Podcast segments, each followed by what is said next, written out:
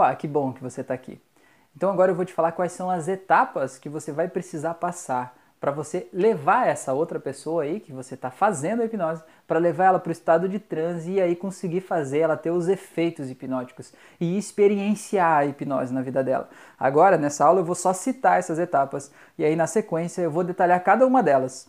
O que ela é, como é que funciona, como é que você faz e de que jeito você pode é, aplicar ela da forma correta, certo? Então, a primeira etapa chama-se rapport. Rapport é basicamente comunicação, é você, na verdade é basicamente conexão, é você se conectar com a pessoa e fazer a pessoa sentir que você e ela estão juntos, são da mesma tribo, digamos assim, estão falando a mesma língua, que a pessoa confie em você, porque se ela não confiar em você, você pode ter a melhor técnica do mundo, não vai funcionar com ela. Então, o rapport é a parte mais importante do processo, tá? Outra coisa que eu coloquei aqui não é uma parte específica, mas é um estado mental que você tem que ter, que é chamado pelo termo da hipnose de roupa do mago.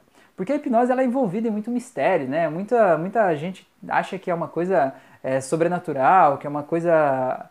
Tem gente até que acha que é demoníaca, né? Não tem nada disso. Não vai vestido de demônio hipnotizar as pessoas, que também não vai dar certo, tá? É, mas a roupa do mago é você se sentir uma pessoa que tem esse poder especial é, sabendo e deixando claro que quem vai passar pelo processo é a pessoa e não você, que o poder não é teu, mas a pessoa, de certa forma, ela vai sentir que você tem algo, sabe? Algo que ela não sabe. Então, aproveite disso e se veja vestido de uma roupa de um mago, sabe? Como se você pudesse ter a, a magia para fazer aquilo acontecer. É legal, interessante, tá? É, o próximo passo é o pré-talk. É uma conversa prévia em que você vai esclarecer o que é hipnose e tirar todas as dúvidas e medos que essa pessoa pode ter a respeito da hipnose. O próximo é o Yes 7, que traduzindo é um ajuste de sim. É você fazer a pessoa te dizer três vezes sim de forma seguida. Você vai fazer três perguntas para ela te dizer três sims. E quando a pessoa te disser os três sims, de alguma forma, né, o cérebro dela, o sistema dela vai entender pelos três sims seguidos que você é uma pessoa confiável e que se ela já te disse três sims seguidos, ela vai poder continuar te dizendo sim de forma mais fácil, né, que você é, é da minha tribo, digamos assim. Então é legal você fazer isso, tá? O próximo passo são as pequenas ordens. E eu vou te explicar certinho o que são essas pequenas ordens e como você vai poder ajudar a é, fazer isso com a pessoa para fazer acontecer, tá? O próximo passo são os, os convincers ou pseudo-hipnoses. Oh, saiu palavra difícil, caramba! Pseudo-hipnoses ou ainda é, como é que é? Me fugiu o nome agora? Testes de suscetibilidade. Eu vou te falar certinho o que, que é isso, como é que você usa, quando você usa, de que forma você faz. Fica tranquilo, tem muito conteúdo ainda pela frente, tá? Você está só no começo. Relaxa, relaxa. O próximo passo que eu acho importante é você passar a responsabilidade para a pessoa. Tá? Vou te explicar o que é isso, como é que funciona.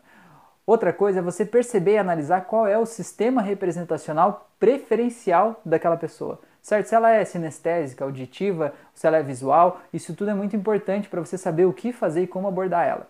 O próximo passo é você fazer uma indução hipnótica. A indução realmente é aqui que é a hipnose clássica é o que mais chama a atenção das pessoas, né? Quando faz a indução, quando se diz assim, eu vou contar até três, no três eu vou falar a palavra durme, você fecha os olhos e relaxa profundamente. Aí todo mundo fica olhando, você fala um, dois, três, durme, e a pessoa fecha os olhos. Parece que é um negócio mágico, né? Meu Deus, foi um negócio, meu Deus do céu, como é que pode?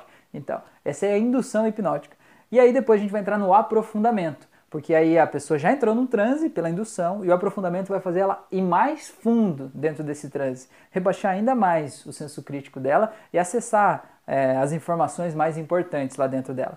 Beleza? Depois disso que você fez isso, fez o aprofundamento, aí sim você vai conseguir os efeitos hipnóticos. E que efeitos são esses? Aí vai depender da tua criatividade, da tua alegria, da sua é, capacidade de se divertir com os coleguinhas, né? Você vai fazer ele esquecer o nome, vai fazer o Raul achar que se chama Jéssica, você vai fazer ele esquecer um número, vai fazer ele alucinar visualmente, achar que está na praia, achar que as coisas estão levitando no ambiente, né? É isso aí, tudo são efeitos hipnóticos que você vai conseguir quando a pessoa estiver no transe depois do aprofundamento, beleza? E aí depois disso, a gente tem, eticamente, é, o papel de dar um presente hipnótico para a pessoa. O que, que é esse presente? É basicamente você entregar para a pessoa uma âncora que ela vai poder usar, que vai trazer uma sensação de bem-estar para ela. Tá? Eu vou te explicar sobre isso mais para frente.